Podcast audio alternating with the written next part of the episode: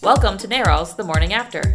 Each Thursday, our podcast brings you the latest on reproductive health care, progressive politics, and the fight to keep abortion safe and legal. NARAL's The Morning After is a production of NARAL Pro Choice Ohio. Find us on Facebook, Twitter, and Instagram at ProChoiceOH. Enjoy the show! For NARAL Pro Choice Ohio, I'm Hannah Servadio. So, on Tuesday of this week, we had the third committee hearing in the Senate for SB 23, also known as the six week abortion ban or the heartbeat bill. Um, this is the Health and Human Services and Medicaid Committee, of which Burke is the chair and uh, Senator Nickie Antonio is the ranking minority member. So, we had supporter testimony from a range of different types of people and occupations, and we're going to play some clips of those testimonies. First up, we have NARAL's very own Kellie Copeland, uh, our executive director, who has been in her role for about 16 years. For being here so long, she's seen several General Assemblies pass and uh, propose this legislation over and over again, so she speaks to that in her testimony. My name is Kellie Copeland, and I'm the executive director of NARAL Pro Choice Ohio. I am here to testify on behalf of our more than 50,000 members and activists against SB 23. This is the fifth General Assembly that has considered passing a six week abortion ban. Over the last eight years, thousands of people have spoken out against this legislation. Some discuss the reasons why this bill is unconstitutional. Others spoke about the ways in which this legislation poses serious dangers to women's health. Others have talked about how the legislation would impact the victims of rape or incest as they are compelled by their government to give birth to their rapist child. Two months ago, before this very committee, person after person, some who are here again today, stepped forward and shared their personal experiences. Their stories ranged from a young victim of human trafficking to a graduate student facing an unintended pregnancy to a woman facing the heartbreaking news that her wanted pregnancy had gone terribly wrong. Each woman made the decision to terminate her pregnancy because it was the best decision for them based on their unique life experiences. As I prepared to come before you for perhaps the last time before this committee before this bill becomes law, my thoughts turned to each of you and what it would mean for you to have to live with the consequences of effectively outlawing abortion in Ohio. You see, until this past fall, when President Trump's nominee, Brett Kavanaugh, was confirmed to the U.S. Supreme Court, hearings about this legislation were largely just an exercise in the hypothetical. Until that time, everyone assumed that if Ohio enacted this virtual ban on abortion, that the U.S. Supreme Court would strike it down as being unconstitutional. Now that there appears to be a five to four conservative majority on the court, it is entirely possible that after a lengthy and costly legal battle, that this newly configured U.S. Supreme Court could uphold this legislation and use it to overturn and gut Roe v. Wade, the 1973 court case that legalized abortion across the United States. If you enact this ban and the U.S. Supreme Court upholds it, that will mark a seismic shift in American history. Abortion will be effectively outlawed in Ohio and likely in many of our neighboring states. Abortion may remain legal in some states, but they may not be able to handle the influx of patients to their states. Even though we talk about this as a six week abortion ban, it would likely result in all of the abortion clinics in Ohio being forced to close, and it would be nearly impossible for anyone to legally obtain abortion care in Ohio, even those individuals who are facing medical complications during their pregnancy. Few hospitals or doctors, if any, will risk felony charges to end a patient's pregnancy, even in the most dire medical circumstances. People of means will flee Ohio's borders, as is already happening due to the bans on abortion later in pregnancy.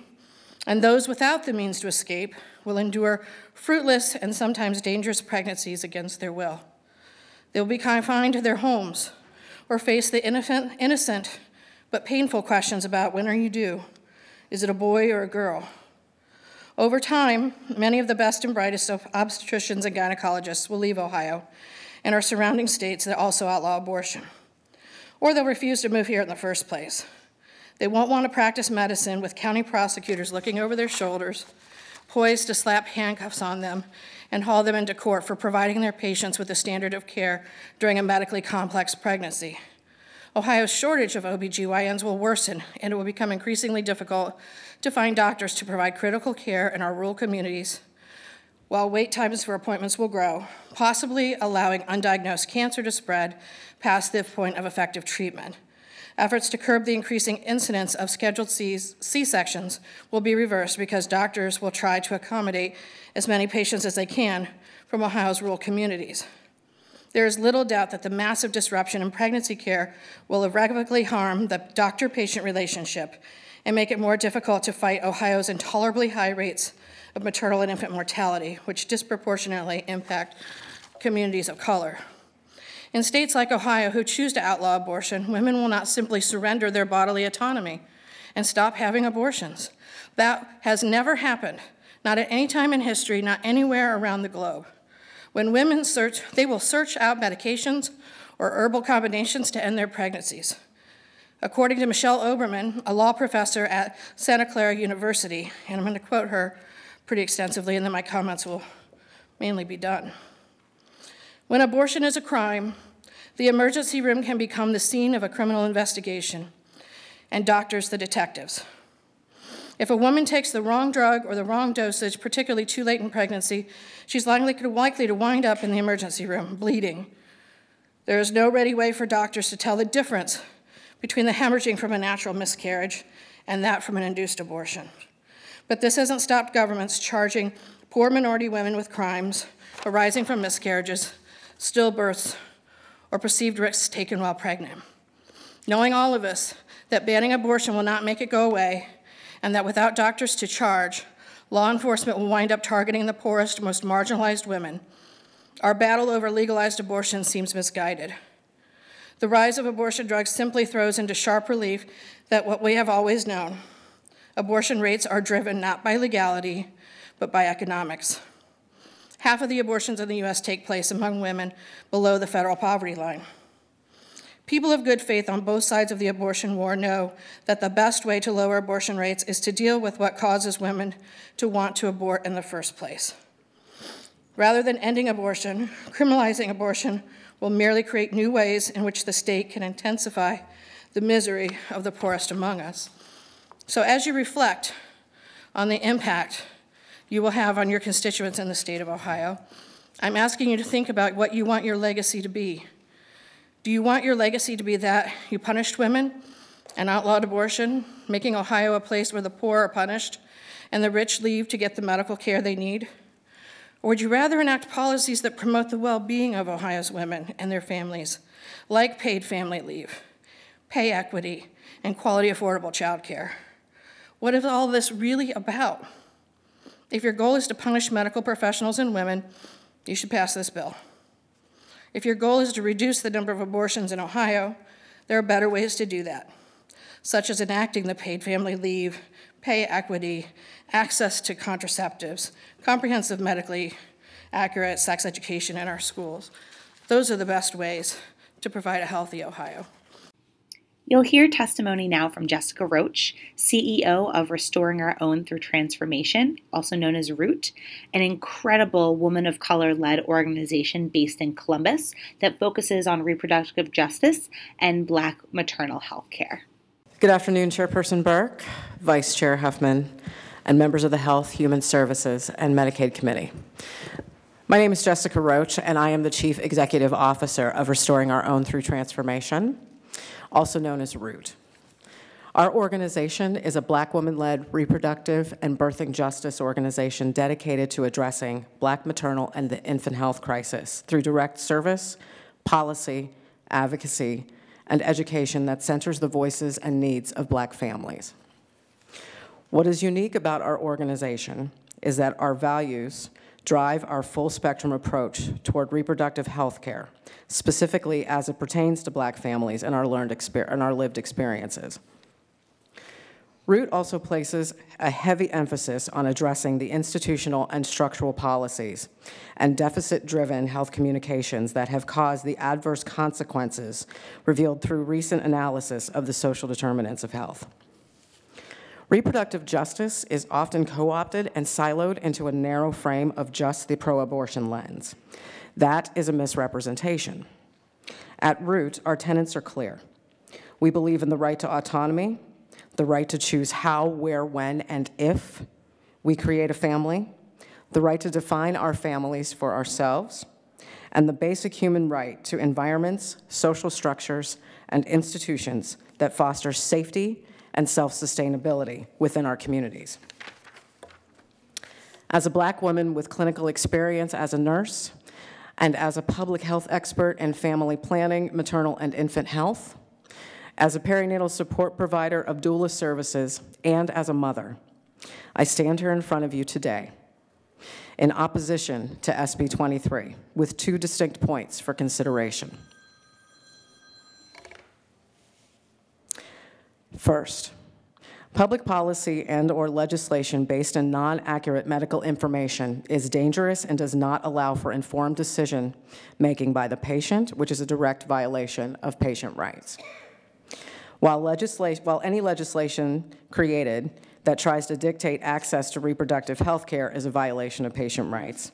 To create a bill that, in and of itself, prevents access to abortion after detection of the first heartbeat, which is not actually a, ca- a cardiac flutter, is misleading, coercive, and not based in true physiological embryonic development.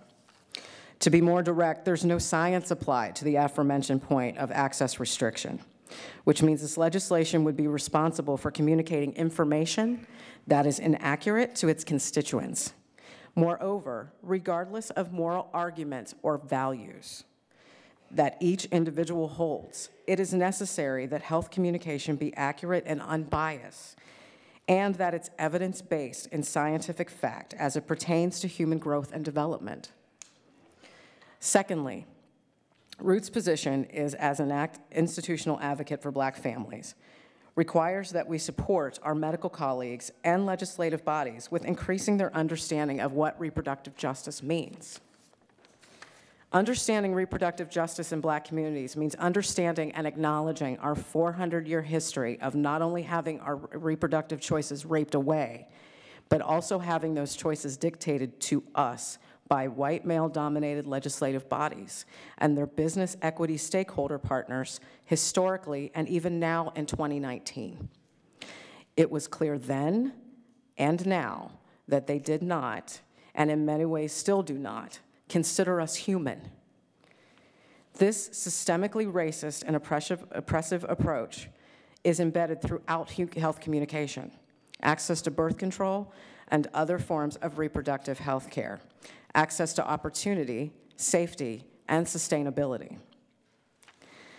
SB 23 is based upon an idea that plagues us of African descent, and in particular those with a heritage in America that begins with enslavement, that the idea that a privileged few have the right to ownership over our bodies, our children, and our decisions to do what is necessary to create the family we desire to have.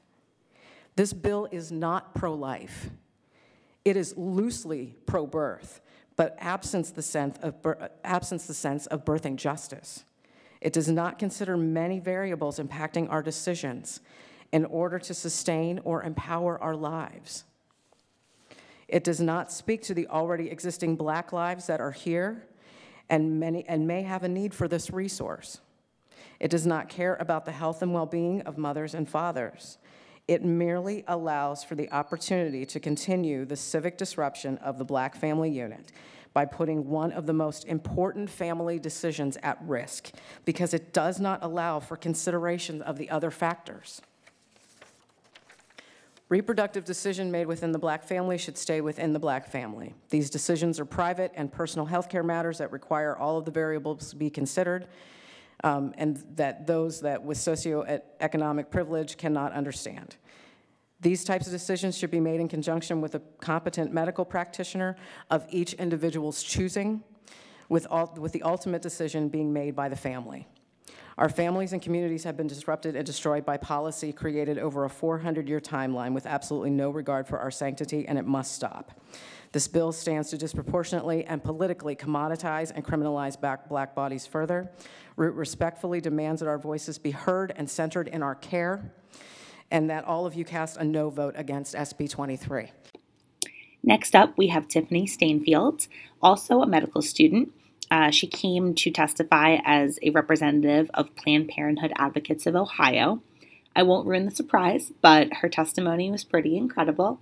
And you can tell based on the applause that breaks out when she finishes that everyone uh, thought the same, including the committee. Chairman Burke made it a point to admonish the clapping, but still point out that her testimony was particularly impressive. Ready? All right. Uh, Chairman Burke, Vice Chair Huffman, Ranking Member Antonio, uh, and all the members of the committee, thank you for allowing me to speak on, uh, on Senate Bill 23, the dangerous six-week abortion ban. My name is Tiffany Stainfield, also a graduating medical student um, at a different university, I think, um, and I hope to match here in Columbus come June. Uh, notably, I've lived in Ohio my entire life, and unfortunately, she, uh, she stepped out, but I am in Senator Gavarone's district, um, as is my entire large Um, I'd like to share with you my testimony. I come here to you today to oppose the worn out abortion ban, seeking you've all previously de- decided your voting plan. See, it's no surprise to anyone here giving their energy and time that we feel we're not heard, it's not worth a dime. But I know that's not true coming out here in force. Without our voices, this bill would smoothly run course. So please listen along as I profess what I need before you go out there and do your voting deed. Despite all of us here fighting to get your minds to sway, you're predictable and are going to pass this bill anyway. To start, I'd like to say there's a whole profession of expert physicians, those medical scientists and long trained clinicians that blatantly outline why banning abortion is dangerous under these really unreasonable heart weak conditions. So, a copy of the policy attached for you exists. I quote the American College of OBs and Gynecologists ACOG opposes unnecessary regulations that limit access to care. The intervention of legislative bodies into medical decision making is inappropriate, ill advised, and dangerous. Despite doctors like your own leaving no area of gray, you're predictable and are going to pass this bill anyway. Further, the Supreme Court of this mighty great land has already made it clear on abortion way beforehand. The 16 decision on House Bill 2 in it this quoted attribution. Pra- placing a substantial obstacle on the path of women seeking an abortion violates the federal constitution. But here we go again and again, round and around, wasting your constituents' tax dollars on nothing profound. If the goal is to make it to the court, stop with this bill. There will be people like me and us fighting this still. Despite the federal level families' legal freedoms you betray, you're predictable and are going to pass this bill anyway. Let's mention the thousands of priests that have come to state naming the nuns, children, and women they've made procreate. This is not a religious issue pregnancy can happen to us all. Fun fact the majority of women getting abortions under Christianity, they fall. With this bill, it doesn't matter the holy God that you trust. Following separation of church and state, you definitely must. It's not the God that I know that leaves women with such burden. Isn't his love and kindness, aren't we all here forgiven? Despite the proponents, the church has nothing legal to say. You're predictable and are going to pass this bill anyway. Pay no mind to the hundreds of thousands of men that will be affected to fines, payments, and even incarceration subjected because the women they impregnate are forced to birth now will actually need help, but the government says find it elsewhere somehow. Most disturbing of all, the victims of incest, domestic violence, trafficking, and rape will be forced to live out their terrors and fears without escape. Imagine your beautiful, innocent 15 year old daughter or grandkid getting forcefully knocked up and not having the option I did. Despite one in four women getting abortions, and behind is a man, if you may, you're predictable are going to pass this bill anyway.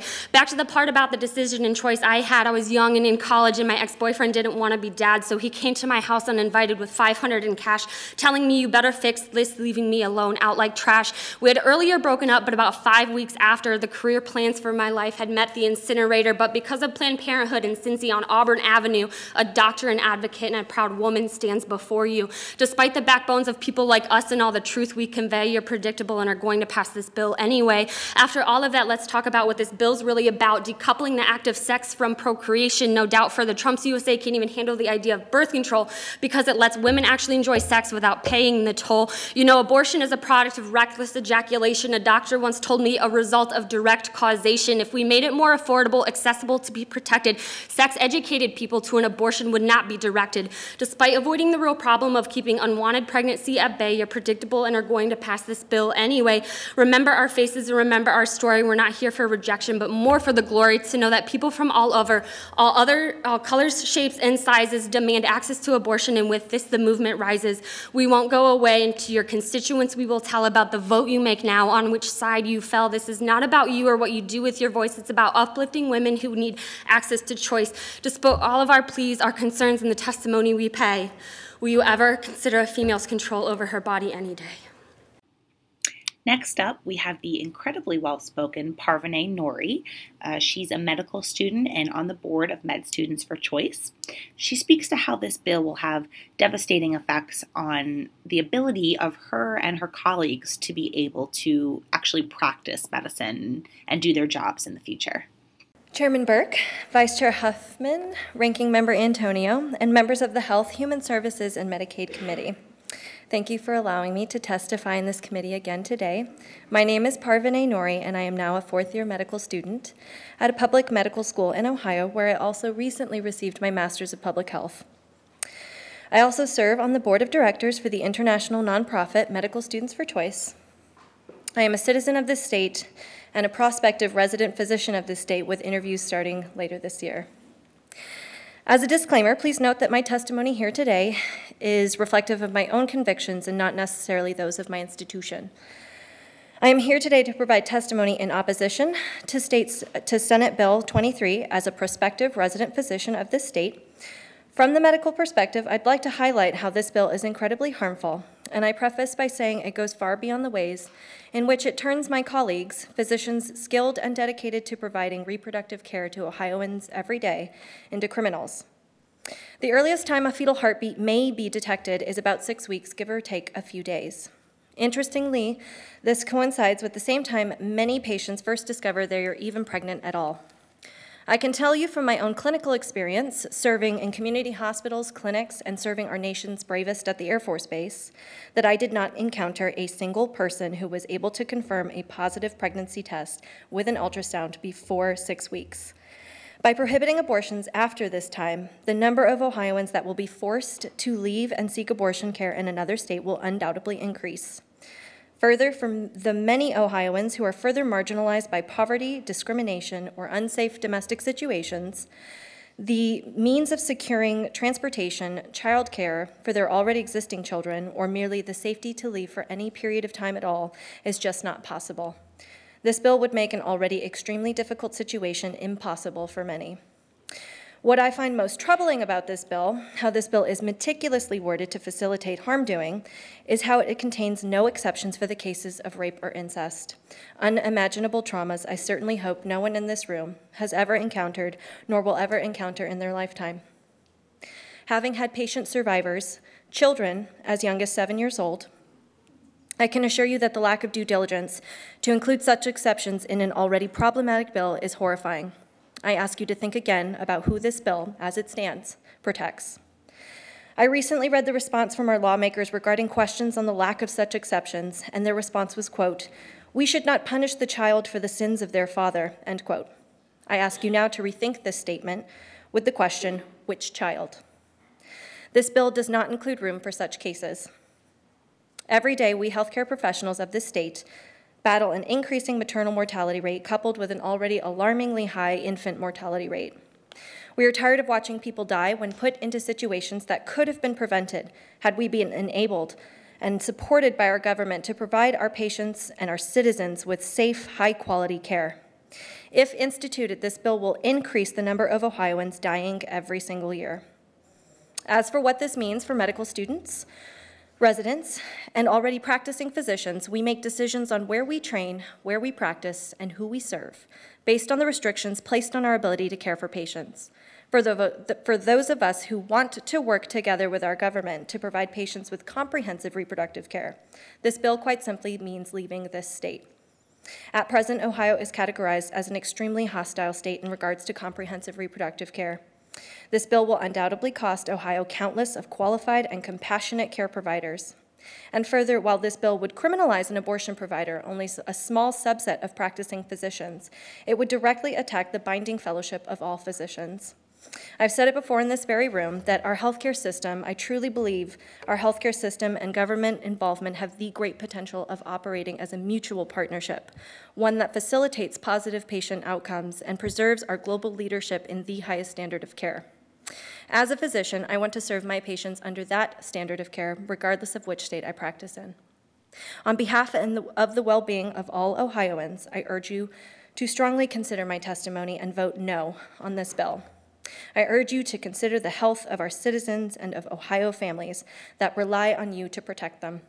Thank you for your time and attention. Kylie Gregg speaks next. She is a resident of Toledo and an advocate for human trafficking survivors, as she is a survivor of human trafficking herself.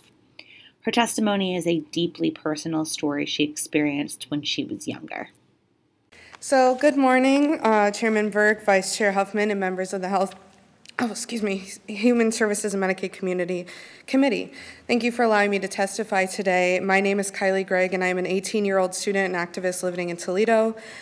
I have resided in Ohio for most all of my life, and I am vehemently opposed to SB 23. Just a few hours from where we stand now, I was a victim of child sex trafficking from ages 10 to 14. I was sold multiple times a day, every day, for a total of over 1,500 times. At age 11, while being trafficked, I became pregnant from rape. Because I was so young and I grew up in a very rural area with notoriously poor sex education, I didn't really know anything about pregnancy or childbirth. I didn't know what was happening to me. What I knew was that I began to feel symptoms I couldn't explain nausea, weight gain, pains all over my small body. Another victim of the same trafficking ring was a girl about 13 at the time I was 11. She explained to me that I was likely pregnant. I couldn't wrap my head around it. I didn't know it was possible to be pregnant so young. And I was so used to vaginal bleeding from trauma that I hadn't even realized that I had had my first period yet. The other girl explained to me that she had gone through a pregnancy as well. We figured that I was probably three months along, far past six weeks. She explained to me that I should get rid of it. Neither of us knew the word abortion. She said that if I kept it, something bad would happen, and I knew that she meant that she thought I would die. Yet she did not force me to do anything. She let me choose because she understood that girls like us rarely got to make any choices, and we cherished every single choice we could make like it was the last one we'd ever have the chance to, because we never knew when it would be. I chose to abort. She loaded me with alcohol and drugs and make me take cold showers and beat my stomach until I bled heavily and we knew it was over. Years later, after escaping trafficking, I learned that the girl who helped me had overdosed on heroin and nearly died trying to perform another abortion on herself. We both escaped with our lives, but many girls aren't so lucky. If it were up to the anti choice authors of SB 23, that story really wouldn't have changed.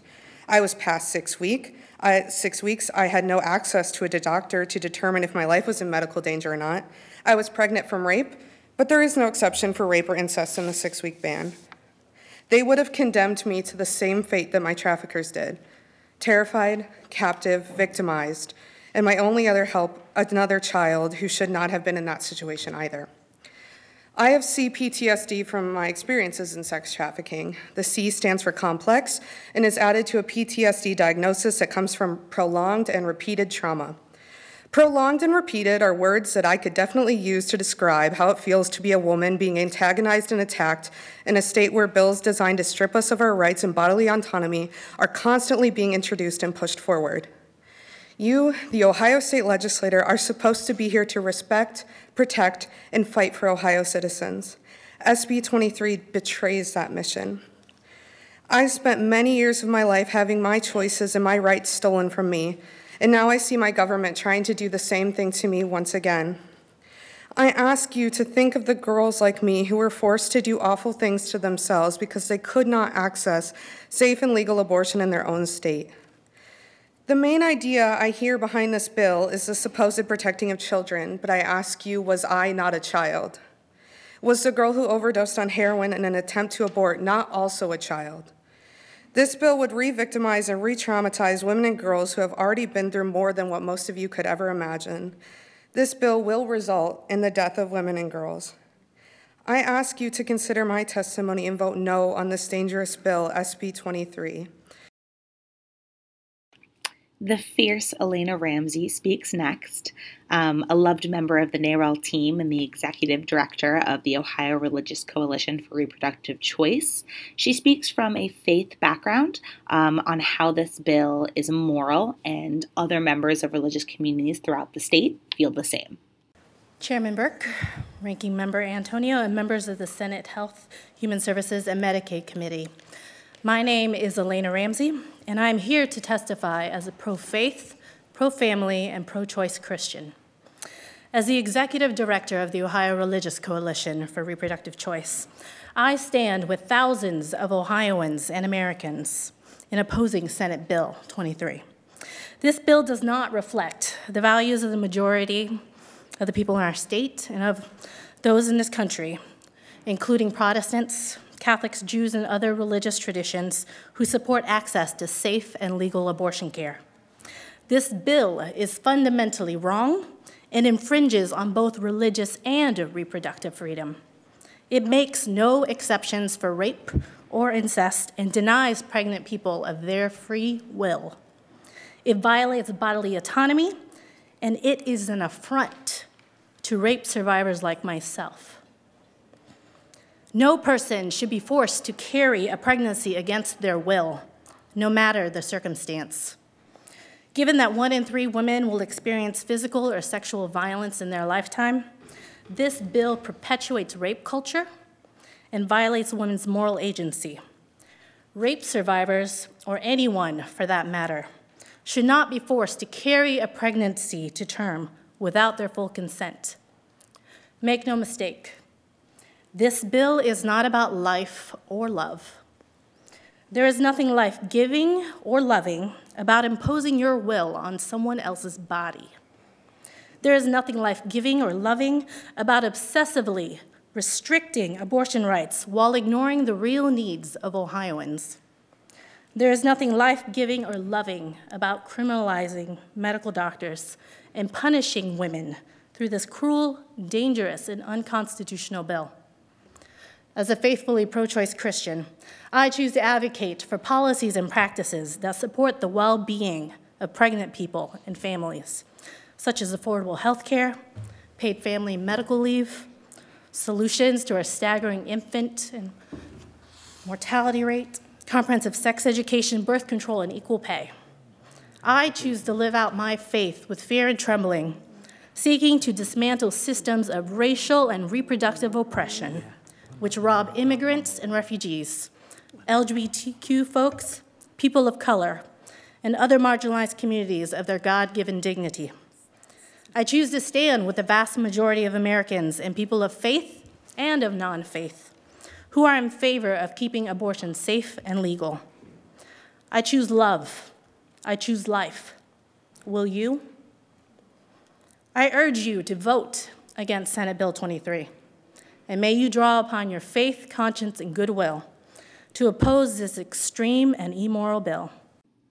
Jordan Close, state coordinator for URGE and former NARAL intern extraordinaire, shares her personal abortion story next. Good afternoon, Chairman Burke, Ranking Member Antonio, and members of the Senate Health, Human Services, and Medicaid Committee. My name is Jordan Close. I'm the state coordinator for Unite for Reproductive and Gender Equity, also known as URGE. I'm a storyteller with Youth Testify, a leadership program of the National Network of Abortion Funds and Advocates for Youth.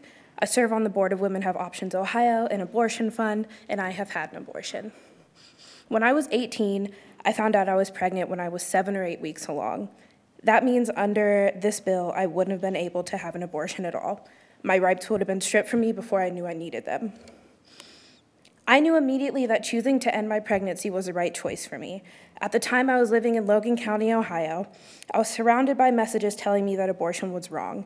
There was little to no compassion for any decision to have an abortion, let alone just not wanting to be pregnant.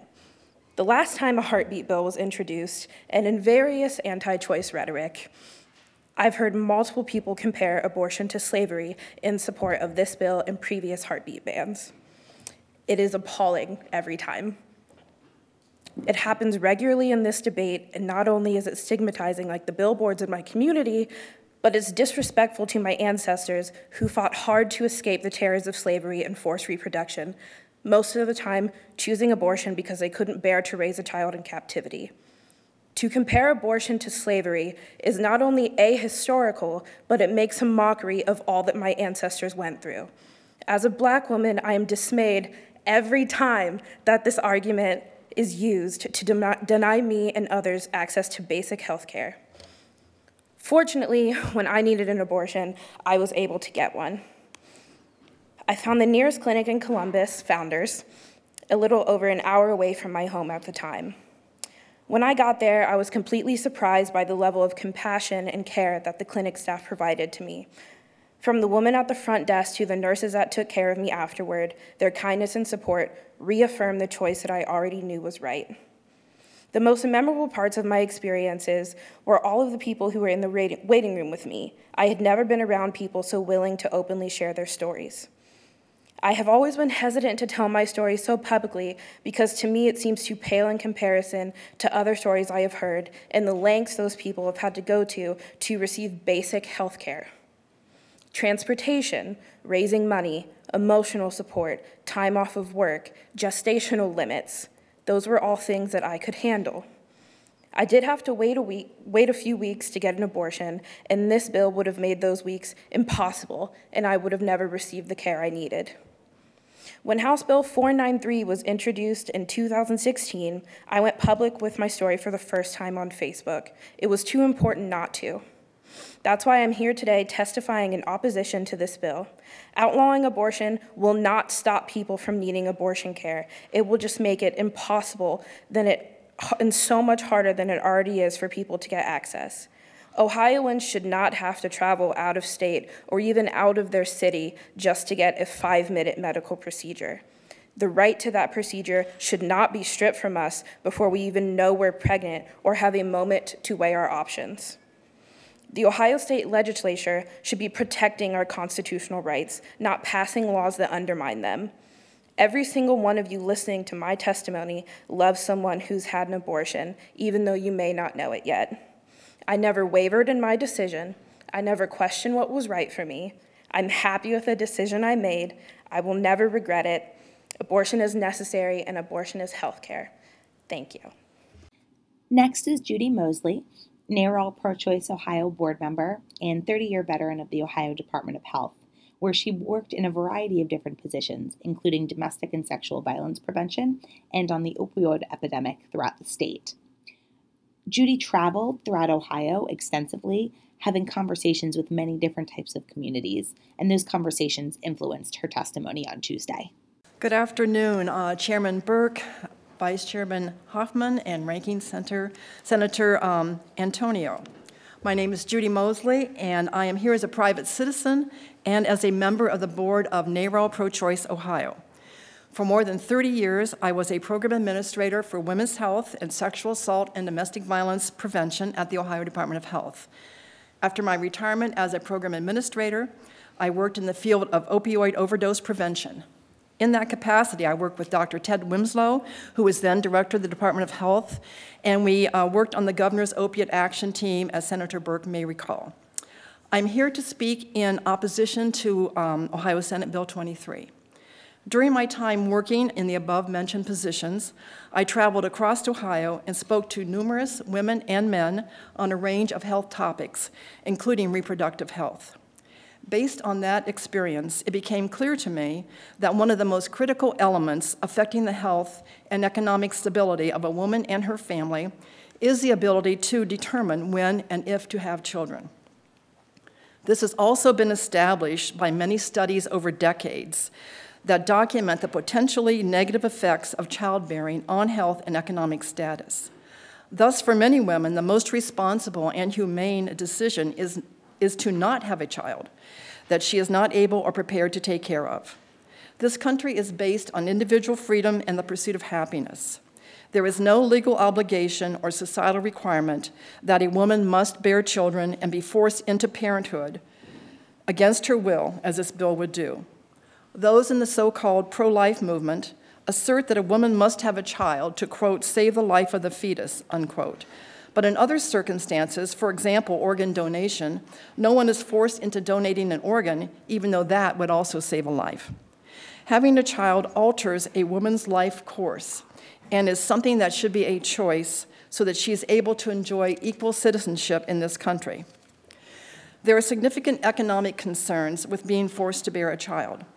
A 2014 study by the University of California, San Francisco, that found, depending on the circumstances, having a child in a hospital can cost between $3,000 and $37,000 in the United States.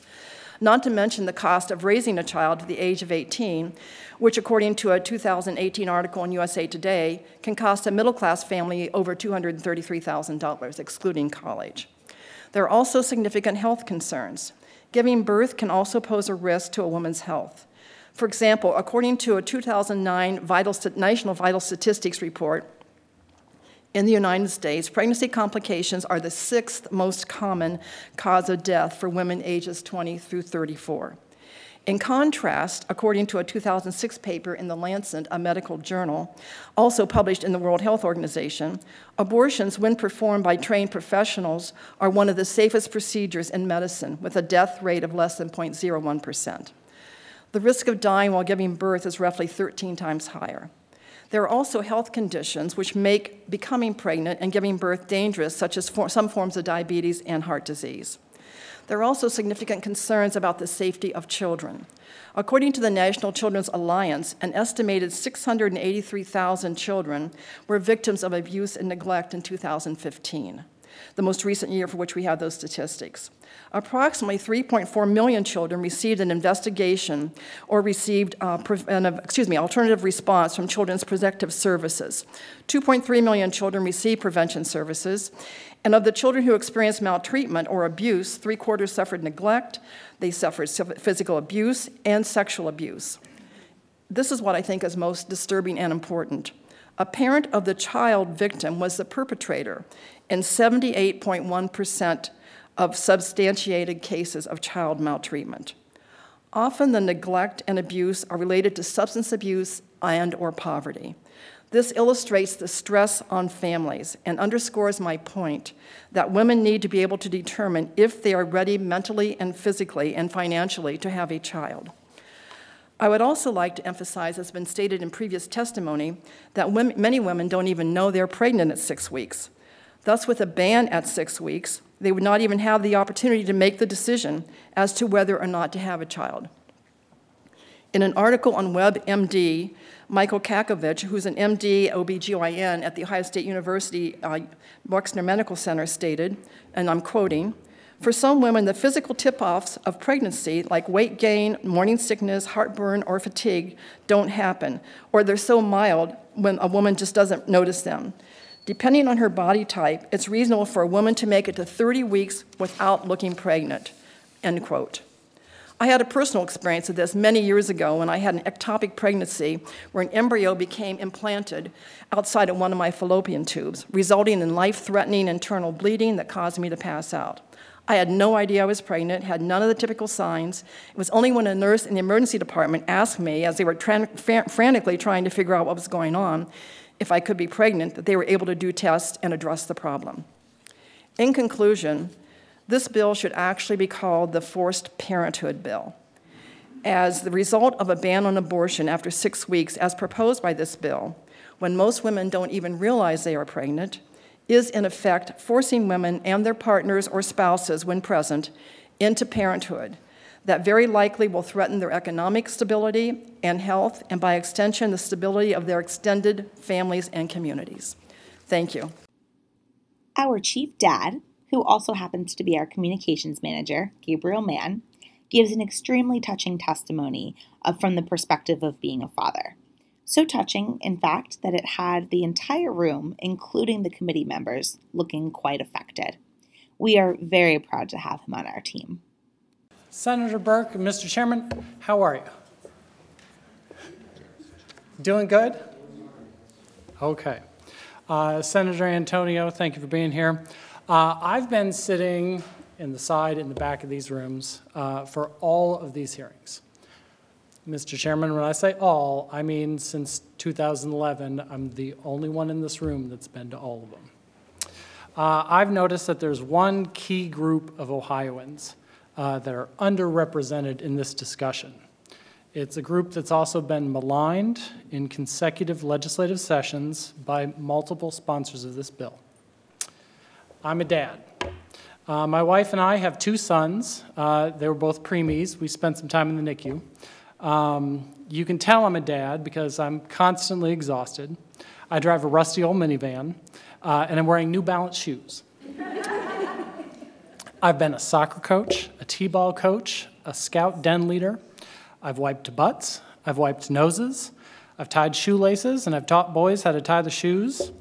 I've taught them how to walk and how to ride a bike. I've cleaned up pee, cleaned up puke, cleaned up Play Doh. I've chaperoned camping trips, taught them how to use a pocket knife, build a Pinewood derby car, put a worm on a fish hook. I do it because I want my kids to learn these things, and also because they're kids whose fathers can't take time off to chaperone the camping trip because they're laboring to put a coat on that kid's back and food on their table.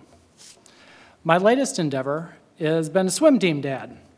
Now, you don't normally coach swim team as a parent, you time. Have you ever timed a swim meet, Mr. Chairman? You stand on the side of the pool and you run a stopwatch. It feels just like you did when I worked in a warehouse after high school. You're standing for four to six hours on concrete and your legs are just aching. And that kid pops out of the pool and sees their time and they drop three seconds, and the look on their face is amazing. It's not even your kid because he's not swimming for another hour, and some other parent's going to time that lane, but it doesn't matter because we're all standing there on that hard concrete because we love our kids. We sacrifice for our kids. My oldest son needs braces on his teeth now, so there goes the down payment I had saved to replace my rusty old minivan, but that's okay because we sacrifice for our kids. Parenting is hard work. Being a father is a sacred responsibility. The sponsor of this bill, along with the sponsor of the previous version of the bill, was asked why they did not have exceptions for rape or incest added to the bill. Their responses stung. Senator Roegner, uh, Representative Hagan, and several other lobbyists for this abortion ban said we should not punish the child for the sins of the father. Now, there's two big problems here. First, you're punishing rape victims by denying them the option of abortion. That point cannot be overstated, but has been made by many, many survivors of sexual assault in committee hearings over the years. The other point has yet to be addressed, so here I am. It's a new point yet to be raised in any hearing on this bill since 2011. You get fresh content. when people refer to rape as the sins of the father, you're disrespecting fathers. Nobody else has ever said that, and I think it needs to be said. You're devaluing fatherhood and all of the sacrifices and achievements it represents. Being a rapist does not make a man into a father. Forcefully depositing semen into someone does not make you a dad. That's what this bill would do. That's horrible for women, but it's also a slander on every dad out there on the soccer field, on the T ball diamond, and holding a stopwatch on the side of the pool. We object. When a woman or girl is raped, the person who committed the offense is a rapist. This committee should not grant him the honorific of the father of the child. If she becomes pregnant, then it should be her decision on what to do. She has the right and the ability to keep that pregnancy, she has the right and the ability to end it. As fathers, we don't want this committee to elevate rapists into our ranks. That's what this bill would do. Thank you for your time. So I guess I have to awkwardly introduce myself next. I am the Northern Ohio field organizer for NARAL Pro Choice Ohio. But before I got my job here, I worked in the fields of domestic and sexual violence prevention in Summit County. While there, I taught consent, healthy and unhealthy relationships, bystander intervention, things of that nature to middle and high school students. And that always has a profound impact on how I view this work uh, Chairman Burke, Ranking Member Antonio, and members of the Senate Health, Human Services, and Medicaid Committee. My name is Hannah Servadio. I am the Northern Ohio uh, field organizer with NARAL Pro Choice Ohio. I'm a clinic escort, uh, an educator, and just a concerned Ohioan. And I oppose SB 23, the heartbeat bill. Before working for NARAL, I had the incredibly rewarding opportunity to do work in the domestic and sexual violence prevention field. In fact, it was that work that influenced my decision to work in the field that I do now. I took graveyard shifts in shelters, uh, trained volunteers, sat in hospital rooms with survivors, and taught probably about 5,000 students about consent and healthy and unhealthy relationships in Summit County. It is my experience in the schools that brings me here to testify before you today. I have held in frustration after having a middle school aged girl ask me if she was allowed to say no to her boyfriend who asked her to send him nude pictures. I've heard stories from students that have made my stomach turn. I've also been moved to tears when watching the recognition light up in their eyes the moment it clicks for them, when they realize that they have the freedom to say yes or say no, and to overall advocate for their own bodies. When listening to proponent testimony during the last session, I heard someone I heard someone explain, excuse me, that a woman's body is not hers. Above others, that line made me really ponder the perspective the proponents of this bill are coming from.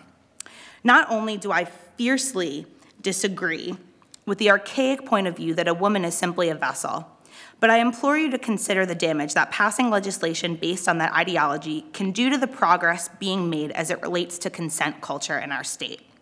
How can we tell students that saying no is okay? That no one should have the right to pressure them into decisions that they do not want to make? that they can do anything with their lives that they choose to do, and then tell them that reproductive health care access doesn't fall underneath the category of choice. How can we look survivors in the eye after control has been taken from them and say that we know better about how they heal? I am pro safe, legal, and accessible abortion care. I am for people having the ability to decide what is best for themselves and move forward with whatever can help them live authentically. I am for Ohio's confident and educated teenagers growing up into being confident and educated adults, knowing their worth and not being afraid to speak up for what they need. I urge you to vote no on Senate Bill 23, a piece of dangerous and unconstitutional legislation with little to no exceptions, as it counteracts so much of what we are teaching to our youth in this state. Thank you. Our last clip of testimony is from Hannah Tyler an environmental advocate in the state and mother of one, soon to be two. She speaks of her past with an ectopic pregnancy and how nuanced decisions, such as pregnancy complications, could be affected by unconstitutional legislation such as SB 23. Thank you, Chairman Burke, Vice Chair Huffman, Ranking Member Antonio, and members of the committee for the opportunity to speak today. My name is Hannah Tyler, and I live in Westerville with my husband, one year old daughter, and soon to be newborn.